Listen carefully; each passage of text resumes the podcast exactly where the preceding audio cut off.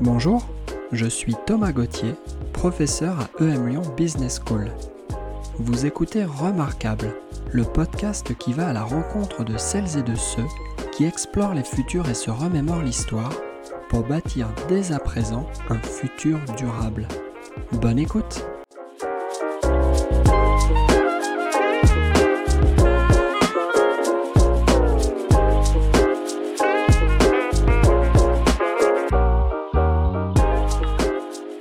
À la suite d'une violente prise de conscience de l'urgence climatique, Jean-Philippe Decka a volontairement tourné le dos à la vie de privilège que lui promettait son diplôme d'H E C et sa carrière en start-up. Convaincu que les élites ont un rôle précieux à jouer dans le bouleversement du système socio-économique, il nous raconte dans l'entretien à venir ses expériences, parmi lesquelles l'écriture d'un premier ouvrage, Le courage de renoncer, et la production d'un podcast, Osez, dans lequel il tend le micro à ceux qui, comme lui, ont fait le choix de renoncer. Bonjour Jean-Philippe. Bonjour. Alors ça y est, tu es face à l'oracle, tu vas pouvoir lui poser trois questions sur l'avenir. Par quelle question est-ce que tu souhaites commencer ? euh, Écoute, j'ai, j'ai plus de trois questions que, que j'ai préparées pour l'oracle, euh, donc c'est, c'est un choix assez, euh, assez difficile, euh, parce que j'ai, j'ai, j'ai tout, un, tout un tas de choses, bien évidemment, qui, qui m'intéressent sur, sur le futur. Euh, mais si je devais en choisir trois, peut-être que la, la première serait celle-ci. Euh, dans quel monde euh, mon fils vivra-t-il lorsqu'il aura mon âge ? euh, Sachant qu'aujourd'hui, mon, mon fils a quinze mois, euh, que moi j'ai trente-six ans, euh, donc dans euh, peu ou prou trente-cinq ans, euh, dans, dans quel monde est-ce qu'il, est-ce qu'il vivra ? Euh, c'est vrai que ça, ça c'est, c'est une question qui me, qui me taraude, qui je pense taraude beaucoup de, de, de parents aujourd'hui par rapport aux différentes incertitudes, euh, au dépassement des limites planétaires, et, etc. Euh, donc est-ce que, est-ce que ça sera un, un monde un peu post-apocalyptique, euh, comme on nous en fait le dessin dans des films de science-fiction type Mad Max, etc. Est-ce que au contraire euh, ce sera un monde euh, beaucoup plus apaisé, euh, dans lequel finalement euh, on aura appris à, à revivre en accord, hein, j'allais dire, avec les, les écosystèmes, euh, où finalement on sera sorti de l'idéologie de la croissance, où on aura repensé les rapports de domination, la définition de la valeur. Voilà, c'est vrai que euh, ça, ça serait une question que, que j'aimerais le poser pour euh, me sécuriser moi-même, avoir une, euh, peut-être une, voilà, une idée des, des, des, persp- des perspectives euh, de, euh, d'avenir. Alors, ta première question à l'oracle m'amène à mon tour à t'en poser plusieurs.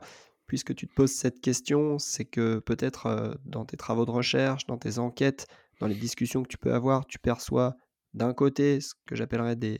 des signes d'espoir qui te laissent penser que ton fils va pouvoir grandir et s'épanouir dans un monde à la fois vivable et agréable. Mais de l'autre côté, j'imagine que tu relèves également, au travers de tes enquêtes, au travers de tes entretiens notamment, on reviendra sur le podcast Osez, des signes de fin de civilisation, pour euh, paraphraser euh, l'expression d'Uzbek Erika. Est-ce que tu peux nous donner éventuellement des exemples de ce qui serait d'un côté ces signes d'espoir pour toi, et de l'autre ces signes de fin de civilisation ? Oui, tout à fait. Alors, c'est, c'est vrai que moi, mes, euh, mes, mes travaux de, de recherche, entre guillemets, puisque aujourd'hui, je ne les fais pas dans un cadre euh, scientifique et de, de recherche universitaire ou académique, euh, mais c'est dans le cadre d'un, d'un podcast, donc quelque chose d'un peu plus journalistique, on, on va dire, euh, m'amène à discuter avec beaucoup de diplômés de grandes écoles, de cadres, d'entrepreneurs, Euh, et, de, euh, et de chercheurs ou, euh, ou experts, on va dire, sur, sur, certains, sur certains sujets. Euh, et, euh, et à travers, euh, et à travers ces, ces, ces enquêtes et, et ces discussions, euh, je perçois effectivement des, des signaux, entre guillemets, d'espoir qui m'amènent à penser que euh, de plus en plus de gens sont conscients, ont envie de, de penser le monde autrement, de, de, d'opérer une transformation radicale de, de notre modèle de société qui est... Euh, on le sait aujourd'hui, juste intenable euh, dans, à la manière, dans la manière dont, dont il fonctionne, puisque euh, aujourd'hui, sur les neuf limites planétaires qui existent, on en a déjà dépassé six, dont une qui n'est pas comptabilisée, une septième euh, qui vraisemblablement va être dépassée dans les années à venir, l'acidification des, des océans. Euh, donc voilà, c'est, c'est, c'est un monde qui, qui aujourd'hui est, est vraiment étiré, la, la biosphère qui, qui, qui devient euh, un endroit... Euh, beaucoup moins enclin à l'épanouissement des, des êtres humains et du vivant de, de manière générale. Euh, mais voilà, mais il y a des, euh, y a, y a des réveils, il y a des envies mais qui sont euh, toutefois assez verrouillés en fait. Euh, par rapport à, à, au fonctionnement du, du système. Euh, c'est, j'aime bien reprendre un peu euh, le, l'expression de Nate Higgins euh, qui, euh, qui parle, lui, en fait, de, de méga-organisme euh, qui, en fait, n'est plus dirigé par, euh, par une quelconque personne qui a échappé à tout contrôle et qui, euh, qui en fait, fait un peu sa vie euh, et, et qui, du coup, nous amène gentiment vers un, un, dépassement, un dépassement complet, effectivement, une fin de civilisation euh, Et, et sans qu'on puisse, en fait, au niveau individuel, euh, agir sur, sur, ce, sur ce, cet organisme. Alors bon, c'est, c'est pas quelque chose dans lequel j'ai, j'ai envie de croire à titre personnel, donc on est vraiment dans l'ordre de la croyance, je sais pas si c'est vrai ou non, euh, mais parce que, euh, bah parce que je trouve ça un peu démobilisant.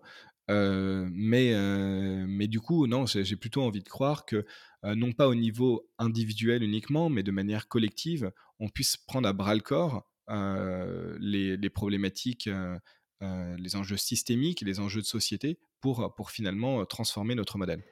Tu as parlé un tout petit peu de ton enquête journalistique, euh, du podcast, des rencontres que tu as faites jusque-là avec des diplômés de grandes écoles françaises. Bien sûr, l'actualité des derniers mois a été riche de discours de remise de diplômes dans les grandes écoles françaises, de prises de position d'étudiants, voire même depuis peu d'enseignants. Qu'est-ce que tu crois savoir de ce qui se passe en ce moment dans ces grandes écoles? Est-ce que quelque chose est en train de se passer? C'est-à-dire, est-ce que des nouvelles perspectives disciplinaires font leur apparition dans ces établissements d'enseignement supérieur? Est-ce que ces nouvelles perspectives viennent se surimposer à des perspectives disciplinaires conventionnelles qui persistent, au risque d'ailleurs de provoquer chez les étudiants des formes de dissonance cognitive, me semble-t-il? Ou alors, est-ce que tu observes déjà des signes d'une profonde transformation des bases épistémiques de ce qui est enseigné dans ces écoles, euh, des euh, euh, trajectoires aussi auxquelles euh, les futurs diplômés sont préparés? Qu'est-ce que, qu'est-ce que te raconte ton enquête sur ce point? Écoute, euh, un peu les deux.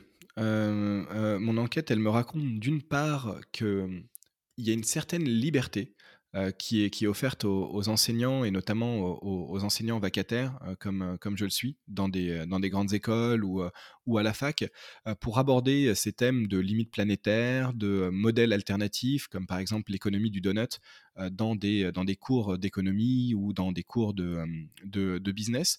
Euh, une liberté que je pense que je n'aurais pas eue euh, il y a, il y a cinq ans. Moi, j'ai commencé à donner des cours à H E C dès, dès ma sortie en fait en entrepreneuriat, puisque j'ai été entrepreneur directement, et je voyais qu'on était vraiment dans un cadre euh, très respectueux du euh, business as usual, euh, le, le business model Canva, euh, Lean Startup, et, etc. Et aujourd'hui, où vraiment on sent qu'il y a une envie, un besoin de, de, de repenser Euh, tout ce cadre du fonctionnement, on va dire, de, de l'économie et des, et des entreprises. Et il n'y a pas de nouveaux modèles qui s'imposent, ce qui fait qu'en fait, il y a un foisonnement de possibilités d'enseignement. Et je trouve qu'il y a une vraie liberté, en fait, euh, pour les enseignants de prendre à bras-le-corps, euh, justement, euh, une certaine radicalité dans l'enseignement qu'on peut proposer et, et donner aux étudiants et qui est offerte aujourd'hui. Alors, elle ne va peut-être pas durer. Euh, mais en tout cas, aujourd'hui, euh, c'est, euh, je pense qu'il y a, qu'il y a vraiment une chance et il, y a, il faut s'engouffrer en fait, dans, dans cette brèche pour, euh, pour aller aussi le, le plus loin possible. Euh, moi, les, les étudiants à, à qui je fais cours donc à la fac ou en école de commerce sont, sont vraiment, euh, déjà, un, extrêmement surpris euh, de, euh, des, des, des, des thèmes que, que je peux aborder, euh, euh, qui peuvent aller euh, même de traiter de l'écoféminisme à, à l'anarchisme, euh, pour, pour, voilà, pour, pour mettre sur, sur le tapis en fait, des, des thématiques qu'on aborde rarement, en tout cas pour, pour les penser, pour s'éveiller à un certain esprit critique. Et, euh, et ils, sont, ils sont très heureux en fait, qu'on, qu'on leur parle de ça, puisque ça, ça sort de, du cadre euh, classique dans lequel euh, ils ont leur enseignement, qui souvent, pour caricaturer, hein, je, alors c'est... c'est Euh, finalement n'a, n'a pas beaucoup évolué depuis la fin des années quatre-vingt-dix euh, avec euh, enfin, euh, des, des bouquins comme euh, le Stratégor, le Vernimen, et cetera qui nous racontent en fait la même doxa néolibérale euh, en, en économie, en finance, euh, en marketing, et, etc. euh, qu'on, le, qu'on sait intenable. Donc euh, d'une, d'une part en fait je suis très, très agréablement surpris Voilà, de, de, de la liberté d'enseignement que, qu'on peut avoir aujourd'hui euh, dans, le, dans le supérieur en tant que professeur vacataire sur ces questions euh, d'écologie, d'environnement, de limites planétaires. Et d'autre part, quand je discute avec des étudiants euh, de différentes associations écologiques ou de Pour un Réveil écologique, euh, et cetera, au sein des grandes écoles, on voit qu'ils commencent à être un petit peu formés. Il y a par exemple la fresque du climat qui est faite euh, à, à la rentrée maintenant, avec la rentrée climat, des, d'autres ateliers comme l'atelier d'automne, et cetera, des intervenants comme euh, par exemple Jean-Marc Jancovici, Timothée Parik, euh, et cetera, qui interviennent dans, dans ces grandes écoles. Mais pour autant, ça ne change pas les trajectoires aujourd'hui qui sont prises par, par, par ces étudiants, notamment en école de commerce, je pense à H E C, où malgré en fait euh, une, voilà, un, un début De, de, de réflexion, de, de prise de conscience, euh, on continue malgré tout à aller euh, en cabinet de conseil euh, et, en, et en banque d'investissement. Donc voilà, donc c'est, c'est, c'est peut-être les bribes d'une prise de conscience un petit peu, euh, un petit peu plus, euh, plus globale, mais je pense qu'il va falloir quand même radicaliser un petit peu euh, le, euh, le mouvement, au sens où Euh, ne pas le réduire à des ajustements marginaux, mais repenser complètement le cadre de, de ces grandes écoles. Euh, je discutais par exemple avec des, un, un futur énarque hier soir euh, qui, euh, qui me disait euh, oui, ben c'est euh, déjà sans repenser les modalités de classement euh, des, des grandes écoles, que ce soit le Financial Times, le classement de Shanghai, sur lequel ces, ces, ces grandes écoles Euh, se, euh, vont, vont finalement être en compétition euh, par rapport à, à, leur, à leur position, bah, ça sera très très difficile de, de, de changer les enseignements et les modalités, euh, les, les, les indicateurs en fait euh, vers lesquels on a envie de se tourner, puisque quand un des indicateurs phares va être finalement le, euh, le, le salaire ou les revenus des étudiants après leur, leur sortie, bon, bah, on reste en fait dans une logique d'accumulation, de plus d'argent, et cetera. Et ça va être difficile de mettre en avant d'autres filières, d'autres acteurs. Pareil, quand on regarde, par exemple, les, euh, quelles sont les entreprises qui sont présentes lors des carrefours H E C, par exemple, euh, bon, mais c'est, c'est, ça n'a pas changé depuis dix ans. Ce sont toujours les mêmes, Deloitte, euh, J P Morgan, McKinsey, et cetera. Alors, il y a eu la volonté de faire un genre de carrefour H E C, c'est-à-dire un salon un peu vert, développement durable. Et au final, on n'y retrouve pas de, de, de nouveaux acteurs, de, de réelles alternatives. On retrouve ces mêmes euh, entreprises-là, mais avec leur côté développement durable, R S E, et cetera. Donc bon, ça, c'est, c'est, pour moi, c'est, c'est vraiment de, euh, des, des, de la paillette, du maquillage, euh, pour ne pas dire du greenwashing, et c'est typiquement ce qu'il faut, ce qu'il faut éviter. Donc voilà, un peu un, un, un équilibre aujourd'hui entre certaines libertés qu'on peut avoir dans, dans l'enseignement, essayer de, de semer des graines, euh, potentiellement euh, euh, repenser avec aussi les, les, les, les enseignants Euh, le contenu de, de leurs cours. Je sais que Pour un Réveil écologique, et notamment H E C, a, a fait un, un gros travail euh, là-dessus pour proposer en fait euh, de nouveaux types d'enseignement, euh, changer les, les contenus. Et, euh, mais ensuite, voilà, c'est, c'est aussi repenser les, les indicateurs hein, de ces organisations, de ces entreprises que sont les, les, les grandes écoles, comme toute organisation en fait. Puisque voilà, quand on n'a pas redéfini la valeur, quand on n'a pas redéfini les indicateurs, euh, c'est, c'est très difficile de faire autre chose que des ajustements à la marge. J'en retiens déjà de ce que tu nous dis, Jean-Philippe, qu'au-delà d'ajustement à la marge, pour utiliser cette expression, il s'agit bien là de découvrir, de déconstruire et de reconstruire des, des mythologies, des euh, systèmes de valeurs, des conventions, des normes qui, d'ailleurs, dans le champ social et économique, ont petit à petit, pour certaines, je pense notamment à l'objectif de croissance, atteint ou acquis le statut de quasi-loi physique, comme si euh, il ne pouvait pas y avoir d'alternative à ces objectifs euh, à l'échelle d'une entreprise ou à l'échelle d'une nation. Cette première question à l'oracle nous a amené déjà bien loin. Maintenant, tu as une deuxième chance. Tu peux te présenter à nouveau devant l'oracle. Qu'est-ce que tu veux lui demander maintenant ? Alors, il y a, y a une, une autre question qui, euh, qui, qui me taraude hein, euh, et qui est celle des, des changements culturels. Je rebondis un petit peu sur ce que tu disais par rapport à l'idéologie qui, qui habite, on va dire, les grandes écoles et de manière générale un petit peu euh, les plus privilégiés d'entre nous, ce qu'on appelle parfois nos, nos, nos élites. Et en faisant cette enquête, ces discussions, en, en écrivant le livre qui est, qui est, qui est euh, euh, tiré en fait de, de cette enquête sur, sur Osez, euh, je me suis aperçu que les freins idéologiques étaient, étaient vraisemblablement les plus, les plus importants. Et une intuition, c'est qu'on n'arrivera pas à, à faire, entre guillemets, de révolution au sens où hein, on opérera une transformation complète et radicale de modèle de société pour, pour que, atterrir, pour reprendre les mots de, de Bruno Latour, dans un monde beaucoup plus soutenable, euh, sans opérer une véritable révolution culturelle. Et cette révolution culturelle, euh, la question que j'aimerais poser à l'oracle, c'est euh, par quel bout la prendre, euh, comment, euh, de, de, de quelle manière en fait euh, opérer une révolution culturelle, notamment chez nos élites les plus privilégiées, pour les amener en fait à questionner leur mode de vie, à, le, à quitter ce mode de vie qui est aujourd'hui complètement délétère et à utiliser le pouvoir qu'ils ont pour transformer euh, de, de manière profonde nos institutions. Tu parles de culture, ça m'amène à rebondir avec une citation que j'utilise assez souvent avec les étudiants. On la doit à l'essayiste canadienne Naomi Klein, qui dit que le changement climatique est un échec des imaginaires. Est-ce que tu partages ce constat, ou alors est-ce que tu en as une lecture différente? Où en sont nos imaginaires aujourd'hui d'une autre société, d'une suite peut-être à la civilisation thermo-industrielle qui règne depuis la découverte des combustibles fossiles? Est-ce que l'on a aujourd'hui une fabrique à imaginaire à la hauteur des enjeux existentiels qui sont les nôtres ? euh, C'est difficile, je suis forcément biaisé sur, sur cette question puisque je, je fréquente énormément de personnes euh, qui s'attellent à fabriquer et à construire de nouveaux euh, imaginaires et de nouveaux récits.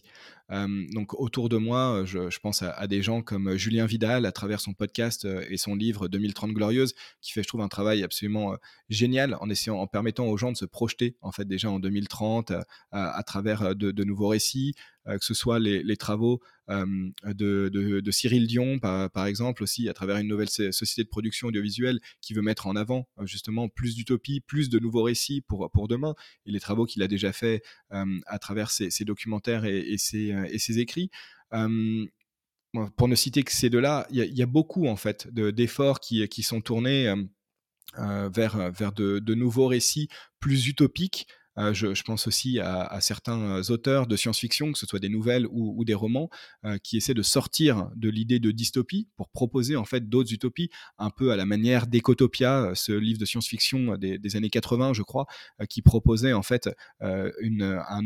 un Un, un nouveau mode d'organisation aux États-Unis après que certains États aient fait sécession, qu'il y ait eu une coupure pendant euh, quelques dizaines d'années et que les journalistes soient euh, euh, autorisés à revenir dans cet État californien, je crois, euh, qui, avait fait, euh, qui avait fait sécession pour y découvrir euh, finalement euh, une, une civilisation complètement différente avec d'autres valeurs, un peu à la manière de, d'un ingénu, des lettres persanes ou de, de, de ce fonctionnement un peu classique, on va dire, qu'on utilise dans la littérature Pour, pour finalement euh, projeter euh, un regard sur, sur, sur notre monde.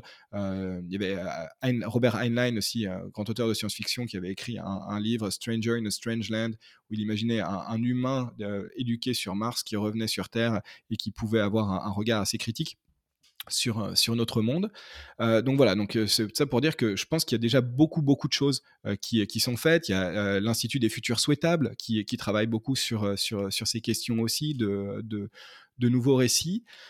Après, euh, encore une fois, je reviens sur les freins idéologiques et un petit peu euh, ce qui m'a, ce qui m'a frappé dans, dans les travaux que j'ai pu faire autour du podcast et, et autour du livre, qui est que ces nouveaux récits, en tout cas pour une partie des plus privilégiés d'entre nous, sont absolument inaudibles à partir du moment où on n'a pas opéré déjà un travail de déconstruction sur soi, sur ses imaginaires, sur ses croyances et sur des idées reçues qui apparaissent comme un, un état naturel des choses. Je, euh, je m'explique. Hum, c'est très difficile de, de, de penser en fait à une sortie du capitalisme, une sortie de l'économie de marché, euh, une remise en question de la notion de mérite, de, du travail euh, en tant que, que valeur fondamentale de, de la société, euh, de euh, l'individualisme et, et de, des rapports sociaux entre, entre êtres humains, de la propriété privée par exemple. Donc toute cette mythologie, toutes ces croyances du capitalisme néolibéral sont très très difficiles à, à, à remettre en question et en fait empêche de, de, d'entrevoir un certain champ des possibles. Et, et moi, ce que, ce que j'ai remarqué, c'est qu'en fait, il faut d'abord déconstruire au niveau individuel et collectif ces croyances qui, qui passent vraiment en fait, pour un ordre naturel des choses. C'est, enfin, quand on prend des choses comme la, la propriété privée, le rapport à la dette, par exemple, le, le, le mérite ou la méritocratie, c'est, c'est des choses dans lesquelles on croit dur comme fer et qu'on n'interroge plus. Alors qu'en fait, elles, elles méritent d'être, d'être interrogées. Même la notion de travail, c'est... J'étais, j'étais hyper, hyper euh, interloqué de voir que les gens cherchent à mettre plus de sens dans leur travail, mais ne vont pas forcément creuser la question de travail en soi, comme on a pu le faire par exemple des gens comme euh, André Gorz, euh, Dominique Méda euh, ou, euh, ou, ou Mireille Bruyère, en fait, en interrogeant la question de travail marchand ou de travail productivité ou de travail à but économique, euh, pour reprendre ces, ces différentes appellations, et donc le fait de travailler. C'est, c'est, bah, c'est donc, et, et dès qu'on propose en fait des imaginaires qui sortent de ça, par exemple euh, sur euh, une société où on travaillerait beaucoup moins, euh, par, ce, que, ce que propose euh, Rutger Bregman par exemple dans Utopie réaliste, où on arrive, je crois, à une société à vingt-quatre heures de, de travail par semaine ou, ou, même, ou même encore moins, euh, ce qui pourrait être tout à fait souhaitable et envisageable, eh bien, il y a une levée de bouclier, on s'interdit, on a forcément on, un, une réaction de rejet, puisqu'on vit dans un imaginaire et dans des croyances qui nous empêchent de voir ce champ des possibles. J'aime beaucoup ce que tu dis autour du travail individuel. Ça me fait penser à un précédent épisode du podcast dans lequel j'interviewais Xavier Pavy, qui nous ramenait de la Grèce antique les exercices spirituels auxquels s'astreignaient les philosophes de quelque école que ce soit, qu'il s'agisse de stoïciens, qu'il s'agisse de cyniques, qu'il s'agisse d'épicuriens. C'est Ces exercices spirituels, pratiqués aussi d'ailleurs par des hommes d'action comme l'empereur Marc Aurèle, comme des moyens en fait euh, de devenir réflexif sur les choix que l'on fait, sur les actes que l'on pose, sur les décisions que l'on prend, et aussi ces exercices spirituels comme une reconnexion au sens de la mesure. On parle de plus en plus aujourd'hui de sobriété. Quelque part, il y a aussi la notion de mesure au sens où l'entendaient les philosophes antiques qui euh, se cachent derrière. As-tu dans tes rencontres, dans les entretiens que tu as pu conduire, repérer des formes euh, d'exercice spirituel ou de chemin individuel qui amènent justement à déconstruire ces mythes fondateurs du système économique dans lequel on est et qui pourraient, pourquoi pas, inspirer euh, les auditeurs et les auditrices? Oui, tout à fait. Euh, tout à fait. Euh, en fait, ces, ces différents chemins sont, sont vraiment pluriels. Il euh, n'y a, y a, pas, euh, y a pas une manière de faire qui, euh, qui, qui vraiment sort du lot, en, en quelque sorte. Je pense que c'est un petit peu à chacun de, de trouver la, la voie qui, qui lui convient le, le mieux. Bon, une fois qu'on a dit ça, on n'a pas dit grand-chose. Euh, mais euh, ce sur quoi je voudrais insister, c'est en fait deux facteurs, j'ai trouvé, qui étaient vraiment, euh, vraiment très importants euh, dans, euh, dans, cette, euh, dans ce travail de déconstruction et un petit peu de deuil euh, de, euh, du, du système dans, dans lequel on vit. Le premier, c'est reprendre du temps. Euh, c'est, c'est-à-dire que euh, peu importe comment on reprend ce temps, à savoir euh, faire, faire une pause, prendre un, un congé sabbatique, faire une pause dans son travail, démissionner, euh, c'est... c'est peu importe en fait la manière dont on le fait, travailler au, au deux ou trois cinquièmes, et cetera. Mais en fait, c'est vraiment important de reprendre du temps pour permettre euh, en fait à la réflexion euh, de, de, de, de venir et ne pas être toujours en, en mode tête dans le guidon, euh, comme, comme on, comme on l'est aujourd'hui beaucoup quand on travaille, euh, ne serait-ce que trente-cinq heures par semaine, qu'il faut ensuite s'occuper de la famille, gérer tout un tas de, de tâches, et cetera. C'est très très difficile en fait de prendre le recul nécessaire à cette déconstruction, Euh, qui, qui nécessite énormément de temps. Donc c'est, c'est vraiment la, la, la première chose. Toutes les personnes hein, qui se sont, euh, que j'ai interrogées, avec qui j'ai discuté, qui se sont qui lancées dans, dans, dans, ces, euh, dans ces nouveaux chemins, on va dire, ont pris vraiment du temps. Alors c'est, c'est, ça peut être pendant, pendant euh, un temps limité, en quelque sorte, hein, ça peut être quelque chose sur trois, six mois, un an, euh, parfois beaucoup plus en fait, mais de prendre vraiment du, du, du temps pour, pour se dégager en fait l'esprit. Ce qui m'amène au deuxième point, qui est, qui est connexe, mais, mais aussi, euh, aussi important, euh, qui est de, de sortir de, de, de son cercle social. Sortir de son cercle social euh, pour ne plus être confronté en fait, à une seule et même vision du monde, mais vraiment se confronter à l'altérité. Et ça, pareil, ça peut prendre différentes formes. Euh, le voyage, par exemple, euh, mais ça peut être aussi se confronter à l'altérité très proche autour de soi. Euh, il y a beaucoup de gens que j'ai interrogés qui sont allés faire du woofing, par exemple, pour aller travailler dans des fermes euh, de, de manière bénévole en étant euh, nourris et, euh, et logés. Euh, et, et seulement à, à mi-temps sur une, sur une journée, mais pour se, se confronter déjà à d'autres perspectives, à d'autres manières de vivre, à d'autres manières de, de penser le rapport au monde. Et ça, c'est extrêmement important, surtout euh, quand on est, euh, encore une fois, la tête dans le guidon, enfermé dans un cercle social, ce qui est normal, tout le monde l'est, euh, que ce soit les plus privilégiés, les moins privilégiés, et cetera. On a tous un cercle social qui fait qu'il est très, très difficile de, euh, de, d'avoir un recul important Euh, sur, euh, sur, le, euh, euh, sur, euh, sur notre vision du monde. Et, euh, et tout ça, voilà. Donc, c'est, c'est, ce sont vraiment ces, ces deux facteurs-là que, euh, sur lesquels j'aimerais insister. Euh, au-delà des, des manières, on va dire, et des techniques qu'on peut utiliser. Après, il y a tout un tas de techniques euh, que, qui ont été évoquées avec euh, ces, ces, ces différents euh, privilégiés, euh, techniques comme par exemple la méditation pleine conscience, la psychanalyse, euh, la marche, euh, le, le vélo, et cetera.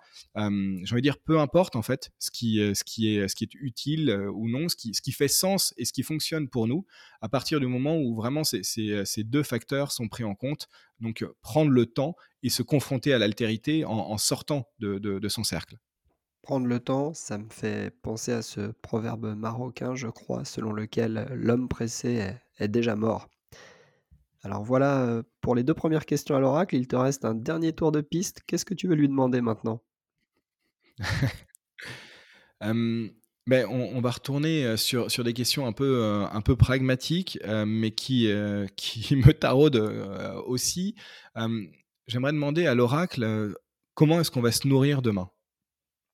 euh, Pourquoi est-ce que je voudrais demander ça à l'oracle ?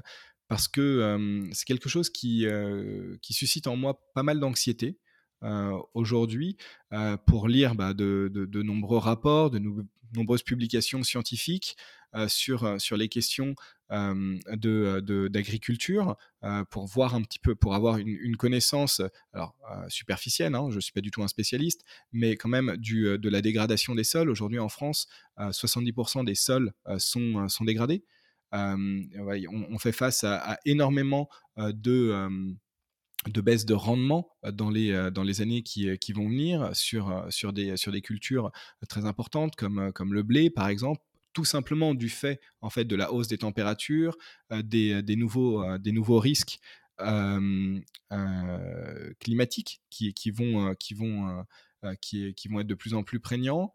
Et, et donc, j'aimerais vraiment savoir quel, quel, vers quel chemin nous allons nous tourner. Parce qu'aujourd'hui, euh, On, il y a un petit peu deux voies qui, qui s'offrent à nous. Une première voie qui est une transformation complète du, euh, du modèle agricole, au sens où on reviendrait à finalement une agriculture euh, euh, type agroforesterie, euh, bio, agroécologique, permaculture, et cetera, euh, à des petites échelles, ou en tout cas en polyculture élevage, euh, de manière collective, Euh, avec un, un rapport à la terre beaucoup plus proche du commun que celui de la propriété privée. En tout cas, on sortirait d'un modèle euh, très, euh, très, très, euh, très intensif, euh, finalement, avec beaucoup de mécanisation, euh, des, euh, des secteurs qui sont contrôlés par des grosses corporations qui finalement contrôlent l'amont, l'aval et qui tiennent en étau les, euh, les exploitations agricoles. Ça, donc c'est, c'est, ça, c'est d'une part cet imaginaire-là, de revenir finalement à, à quelque chose de beaucoup plus humain, Dans, au niveau de, de l'agriculture. Et puis l'autre voie, euh, qui est un petit peu plus celle, on va dire, des, des technosolutionnistes, qui apparaît du côté de la Silicon Valley, qui est celle de faire le deuil de l'agriculture. Euh, donc on fait le deuil de l'agriculture parce que, en fait, on, on, on fait l'hypothèse que de toute manière, Euh, étant donné les catastrophes climatiques, le dépassement des limites planétaires, euh, les, les différentes ressources qui vont venir à manquer, notamment euh, que ce soit le cycle euh, du, euh, de, de l'azote, du phosphore, et cetera, ou d'une... On, on ne sera plus en capacité de, de, de produire suffisamment par de l'agriculture pour, pour, les, pour les êtres humains. Donc, on va se tourner euh, vers, en fait, de, de, de, des nourritures plus moléculaires. Donc, c'est vraiment une vision très euh, technophile, euh, un peu technosolutionniste, où, en fait, la nourriture euh, sera produite en laboratoire. Et il y a pas mal d'entreprises, en fait, qui se lancent là-dedans, qui sont financées à coût de dizaines de millions de dollars aujourd'hui. Euh, par exemple, on peut citer Beyond Meat, Qui, qui, qui apparaît dans, dans certains restaurants en France pour proposer en fait de la fausse viande, euh, viande moléculaire, qui, qui est censée remplacer les steaks pour, pour des végétariens par exemple, euh, mais c'est aussi le cas pour, pour certaines plantes. Donc voilà, donc j'ai, j'aimerais un peu demander à l'oracle quelle voie allons-nous prendre ? Est-ce que, est-ce que finalement on, on va manger comme dans Matrix euh, des espèces de, de, de bols inconsistants et, et vraisemblablement... Euh, Euh, pas, pas, enfin, qui, qui me font, qui me font pas très envie, euh, ou alors est-ce que, euh, est-ce que finalement on, on va revenir à un rapport beaucoup plus équilibré, beaucoup plus sain euh, au, euh, à, à nos écosystèmes et, et repenser euh, euh, une, une agriculture à l'échelle humaine. Je trouve intéressant que dans cette civilisation, au, au fait de sa complexité, on en revienne à interroger ce qui jusque-là en fait semblait acquis. La sécurité alimentaire n'a pas vraiment été, il me semble, à l'ordre du jour des politiques des pays développés. Bien évidemment que c'est un problème plus que chronique dans les pays en voie de développement. C'est un peu comme si, au fait de sa complexité, la civilisation se révélait vulnérable et euh, des acquis de sécurité au sens large, finalement, sont à nouveau discutés et disputés. La sécurité alimentaire que tu as évoquée, on a eu conscience euh, à partir de deux mille vingt des enjeux de sécurité sanitaire. On va avoir conscience, et on l'a déjà, des enjeux de sécurité énergétique. Peut-être que les enjeux de sécurité spirituelle sont aussi finalement euh, omniprésents autour de nous. Et la sécurité ou les sécurités ont finalement été euh, évacuées de différents champs disciplinaires, des préoccupations de nos élites, pour reprendre le terme que tu as employé, parce qu'elles avaient été d'une certaine façon naturalisées et elles semblaient couler de source. On a beaucoup avec toi interrogé l'oracle. On va regarder maintenant, si tu le veux bien, dans le rétroviseur. On se tourne vers l'histoire. Est-ce que tu veux bien ramener, s'il te plaît Jean-Philippe, trois événements qui selon toi ont marqué cette histoire et qui peuvent nous servir aujourd'hui de point de repère, de balise, pour mieux nous orienter? Oui, tout à fait. Alors pareil, euh, euh, je, suis, je suis assez féru d'histoire, euh, tout, tout en étant euh, très, très amateur là-dessus. Donc c'était difficile de, de choisir des, des moments en particulier. Euh, et puis en plus, voilà, c'est, je ne maîtrise pas tout autour de, de, de ces dates et de ces, et de ces moments. Donc je vais essayer de ne pas dire trop de bêtises. Donc, je m'excuse auprès des historiens spécialistes, voilà, si, si finalement je, je, je m'égare un petit peu. Euh, mais euh, pour choisir euh, trois dates, euh, la, la première en fait, Que, que, je voulais, que je voulais évoquer, euh, c'est mille quatre cent quatre-vingt-douze, euh, et notamment la, la découverte de, de l'Amérique. Alors pourquoi, euh, en fait, je voulais, je voulais évoquer cette date euh, parce que elle est, euh, cette date mille quatre cent quatre-vingt-douze, la manière dont elle est enseignée aujourd'hui euh, à tous euh, les petits Français, euh, petits et plus ou moins vieux d'ailleurs, hein, euh, à, à l'école et, et, et de manière générale, euh, on la définit comme euh, on a découvert l'Amérique. Mais en fait, on n'a pas du tout découvert l'Amérique. L'Amérique ex- enfin, était déjà occupée par des êtres vivants depuis des dizaines de milliers d'années. Donc, c'est vraiment les Occidentaux euh, qui ont euh, découvert euh, l'Amérique, euh, sachant qu'a priori, en fait, le nord de l'Amérique avait déjà été découvert euh, bien, bien auparavant par, par, par, les, par les Vikings. Donc, je... Au-delà en fait, de cette petite anecdote, je trouvais très intéressant de, de mettre en lumière le regard très occidental qu'on peut avoir sur le monde euh, en, le, en le posant de manière complètement globale, comme si c'était une évidence et comme si finalement euh, on, euh, le, le, le modèle occidental, la manière de penser euh, le monde occidental n'était que... Euh, que la seule qui vaille. Euh, je reprendrai un peu les, les mots d'Aurélien Barraud euh, lors de, euh, du, euh, de, de, de l'événement du MEDEF euh, c- cet été, qui était, qui était assez euh, euh, intéressant et marquant sur ce thème-là, où il disait simplement, c'est quand même dingue que nous, Occidentaux, euh, on soit là à, à, à essayer de trouver des, des, des solutions pour des problèmes dans des pays dits en développement, alors que nous sommes le problème. Et qu'aujourd'hui, une grosse partie du problème que nous avons sur cette planète est due à l'accélération du mode de vie, du modèle exporté à coup d'impérialisme, de violence, de sang versé par nous, les Occidentaux. Donc, c'est, voilà. Donc c'est, c'est, c'est, cette date, je trouve, met, met ça pas mal en, en, en lumière. Et on gagnerait vraiment à essayer de, de, de se décentrer alors, euh, et, et à repenser un petit peu no, notre, notre rapport au monde de manière plurielle, en dehors du seul prisme culturel et de la seule vision euh, purement, euh, purement occidentale. Euh, là-dessus, pour ceux qui aiment l'histoire, il y a un super bouquin euh, qui a été coécrit par plusieurs historiens sous la direction de euh, Patrick Boucheron, qui s'appelle « Une histoire mondiale de la France », qui reprend différents événements, justement, mais qui les met en lumière avec bah, qu'est-ce qui s'est réellement passé autour, un, un regard qui n'est pas uniquement celui de la France, et cetera. Donc quatorze cent quatre-vingt-douze euh, nous, nous, nous ramène à, à une intention... Euh...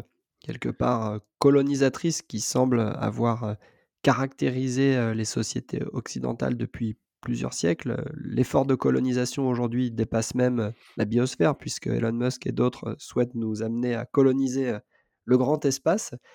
Est-ce que tu peux ramener maintenant un, un deuxième événement historique, s'il te plaît? Oui, tout à fait. Euh... Un, un deuxième événement euh, que, euh, que j'ai découvert assez tardivement euh, moi-même euh, en, en m'intéressant en fait à, à, à l'anarchisme, et qui est euh, celui de la Commune de Paris, euh, donc en dix-huit cent soixante et onze, et du coup dont, dont je parle un petit peu à chaque fois en, en classe aussi, puisque c'est assez intéressant de voir que très peu de gens sont au courant, très peu de gens connaissent ce, ce fait de, de, de la Commune de Paris. Donc, pour remettre un petit peu en, en situation, en, en dix-huit cent soixante-dix, qu'est-ce qui se passe en France ? Ben, il y a, il y a la guerre franco-prussienne qui finalement est perdue par la France, avec euh, l'armée prussienne euh, qui, qui arrive, euh, dé, déclare finalement euh, à, à Versailles euh, la, la, la création de l'Allemagne avec d'autres, d'autres forces, d'autres euh, nations allemandes finalement. Et puis, euh, il y a une partie en fait de, euh, de l'État français qui veut, euh, qui accepte en fait cette, cette paix, cette défaite avec, avec l'Allemagne, et euh, certaines, euh, et une autre partie qui, qui la refuse. Et une ville comme Paris, notamment, une partie de ses habitants décide en fait de continuer la révolte et Euh, commence à former une sorte d'autogestion, une commune en fait, dans le sens où on va repenser complètement la, la manière dont on évolue euh, et dont on, on fait société ensemble au sein de cette, de cette Commune de Paris, avec finalement euh, un, un certain respect, une certaine fin des hiérarchisations entre les, entre les individus, euh, le, la naissance de, de, de citoyens militaires ou citoyens défenseurs, un peu comme on l'avait connu euh, pendant la, la, la Révolution française, et cetera, et qui est une, une première volonté en fait, de, de, de, d'autres modèles de société euh, sortis de la domination, sortis d'un certain contrôle d'un État, avec vraiment une autogestion des, des, des individus, euh, et qui, je trouve, est, est très, très intéressante, malgré le fait qu'elle ait été réprimée dans le sang, en fait, derrière, par les armées qu'on appelle les armées versaillaises, euh, qui, qui étaient euh, et qui ont donné lieu ensuite à la formation du début de, de la Troisième République en France. Euh, et euh, donc voilà, c'est, je trouve les, les deux aspects très intéressants sur cette date de dix-huit cent soixante et onze, à travers d'abord euh, le côté un peu espoir est très intéressant de voir que en fait, les individus sont tout à fait en capacité de, de s'autogérer, qu'on n'a pas forcément besoin, euh, comme le disait Hobbes, d'un, d'un grand État ou d'un, d'un, d'un, d'un roi, d'un souverain qui va nous permettre de mettre de l'ordre à travers euh, toute cette population euh, euh, complètement... Euh, malfaisante par nature et qui est incapable de, de, de s'organiser parce qu'elle va, elle ne va chercher que, que son profit individuel en, en permanence. Voilà, on sait bien que c'est, c'est faux. Donc c'est, et c'est une des démonstrations dans l'histoire que cela est possible, que cela fonctionne. Et puis l'autre, euh, le revers de la médaille, qui est plus le côté, oui, mais quand on veut euh, sortir en fait, de, de la dimension de contrôle d'un État, quand, quand on veut finalement s'émanciper, Euh, et, que, et, qu'on, et qu'on n'a pas les capacités de se défendre, eh bien, ça, ça, ça peut donner des, des, des bains de sang comme, comme celui de, de, de la Commune. Et puis, il y en a eu d'autres euh, tout au long du XXe siècle. Est-ce que, pour utiliser justement cette balise historique comme un point de repère pour euh, regarder attentivement le présent, tu constates, que ça soit en France, que ça soit en Europe, que ça soit ailleurs dans le monde, des formes d'organisation citoyennes qui sont porteuses d'espoir, qui proposent peut-être des dépassements du modèle des États-nations qui a certainement tout un tas de vertus, mais aussi qui montre un certain nombre de limites. Je pense aussi que les systèmes de gouvernance internationale type onusien sont en train de montrer des limites. Ils ont été très efficaces pour empêcher jusque-là un conflit nucléaire mondial, il faut leur reconnaître, je pense. Mais en même temps, on se rend compte que face aux enjeux existentiels, les modèles de gouvernance qui sont à l'œuvre aujourd'hui, structurés autour des États-nations, structurés autour des systèmes internationaux de gouvernance, systèmes onusiens et autres agences et organisations internationales, semblent montrer leurs limites. Qu'est-ce que l'on peut voir de plus près aujourd'hui qui donne espoir en des formes alternatives d'organisation des peuples ? Alors, il y, y, en a, y en a énormément, mais qui sont toujours à petite échelle. Euh, c'est que, qu'on peut voir à travers la formation d'écolieux, d'écovillages, de communautés, euh, de Z A D, comme celle de, de, de Notre-Dame-des-Landes, où bien évidemment, on, on pense un modèle de société, euh, un, un modèle de gouvernance qui est complètement différent, qui est beaucoup plus démocratique, démocratique au sens de démocratie directe hein, et non de démocratie représentative.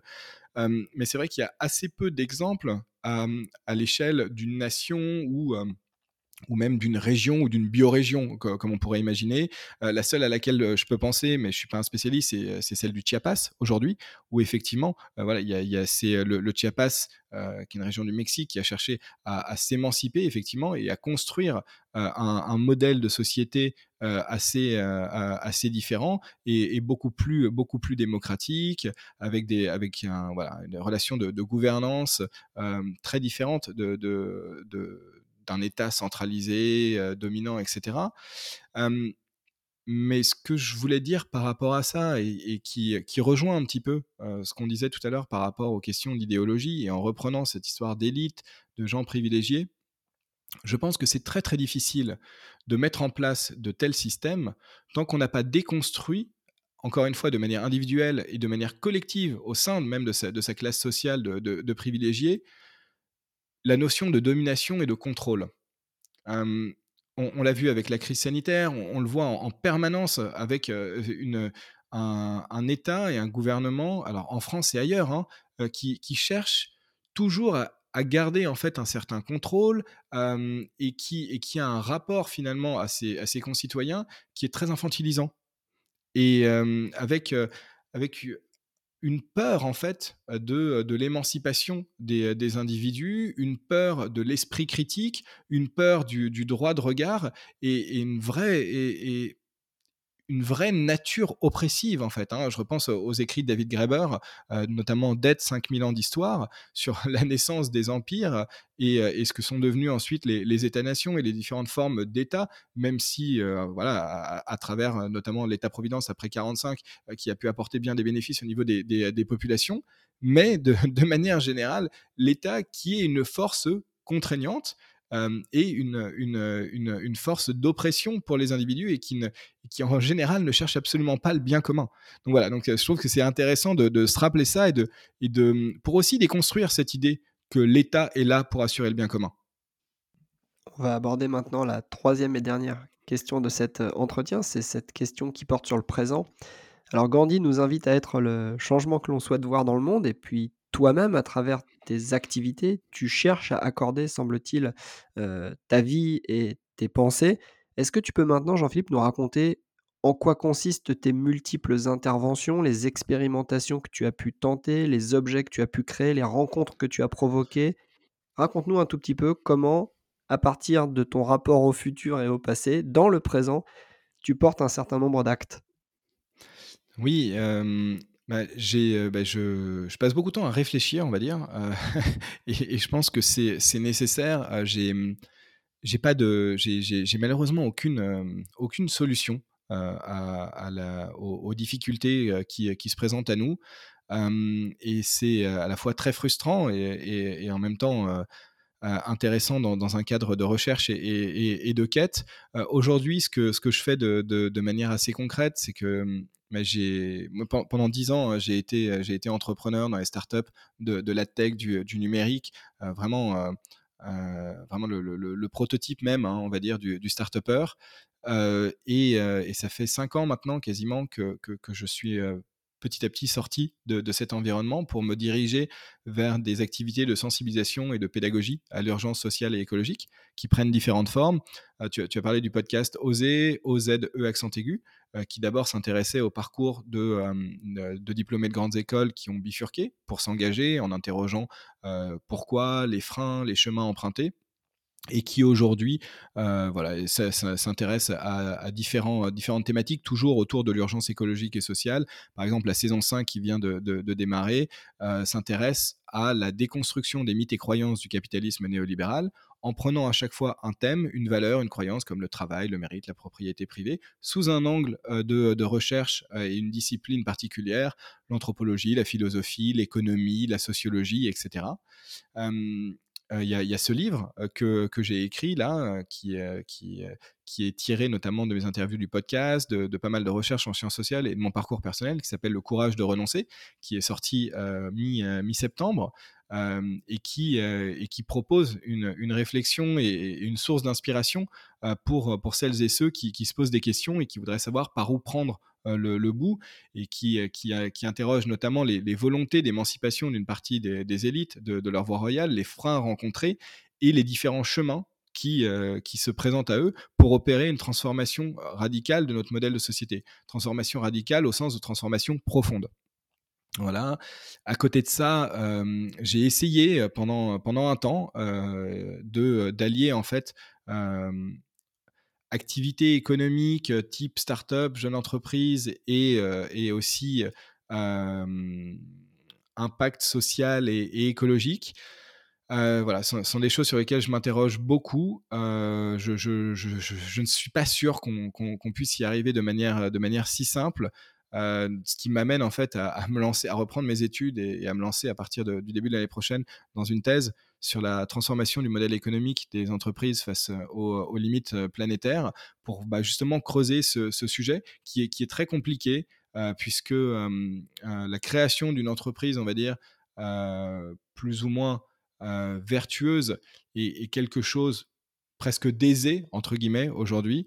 Euh, la question assez challenging est vraiment celle de la transformation des, des, des, des organisations existantes et de, et de comment prendre en fait ce, ce qui existe pour l'amener vers quelque chose de, de plus vertueux qui amène nécessairement en fait à des choix très complexes d'ordre de fermeture, de coupure de, et, de, de, euh, et de renoncement. Et, qui, et que, voilà, que, j'ai, que j'ai envie d'interroger plus, plus, plus concrètement, puisque c'est un peu le réel en fait. Hein. C'est, on, c'est au-delà de, de, de, de la création d'alternatives et de, et de penser en fait un, un système dans, dans lequel on pourrait fonctionner au sein des limites planétaires, en répondant aux besoins fondamentaux des êtres humains, ce qui est hyper important.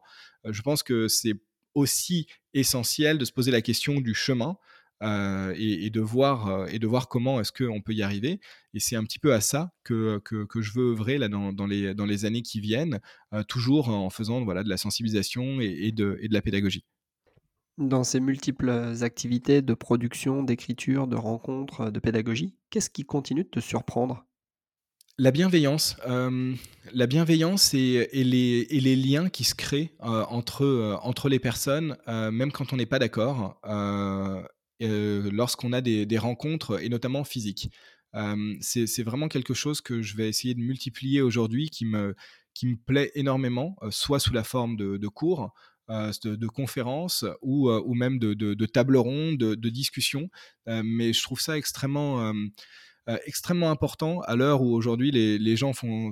C'est un peu bateau de dire ça, mais c'est vrai, hein, communiquent de plus en plus à travers un smartphone, euh, des réseaux sociaux, et cetera. Quelque chose qui tue fondamentalement pour moi euh, notre, notre humanité, de, de, de justement recréer en fait ce tissu social, de se recréer ce lien pour réussir à se parler euh, en étant bienveillant et, et de manière à échanger. Et même si on n'est pas d'accord et qu'on, et qu'on se quitte euh, sur, un, sur un désaccord, c'est pas grave parce que au final, on, a, on aura recréé ce lien, on aura réussi à se parler et c'est ça faire société. C'est, c'est aussi être d'accord pour ne pas être d'accord.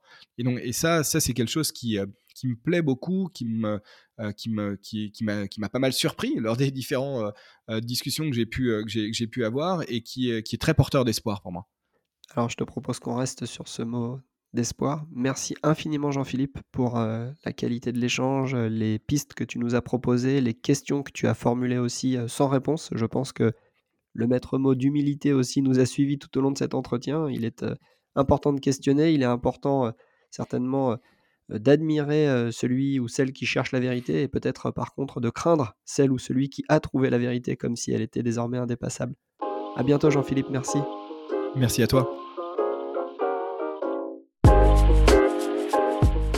Merci beaucoup d'avoir écouté ce nouvel épisode de Remarquable. Pour ne rien rater des prochains épisodes, abonnez-vous sur votre plateforme favorite et n'hésitez pas à laisser une note et à parler du podcast autour de vous. À bientôt.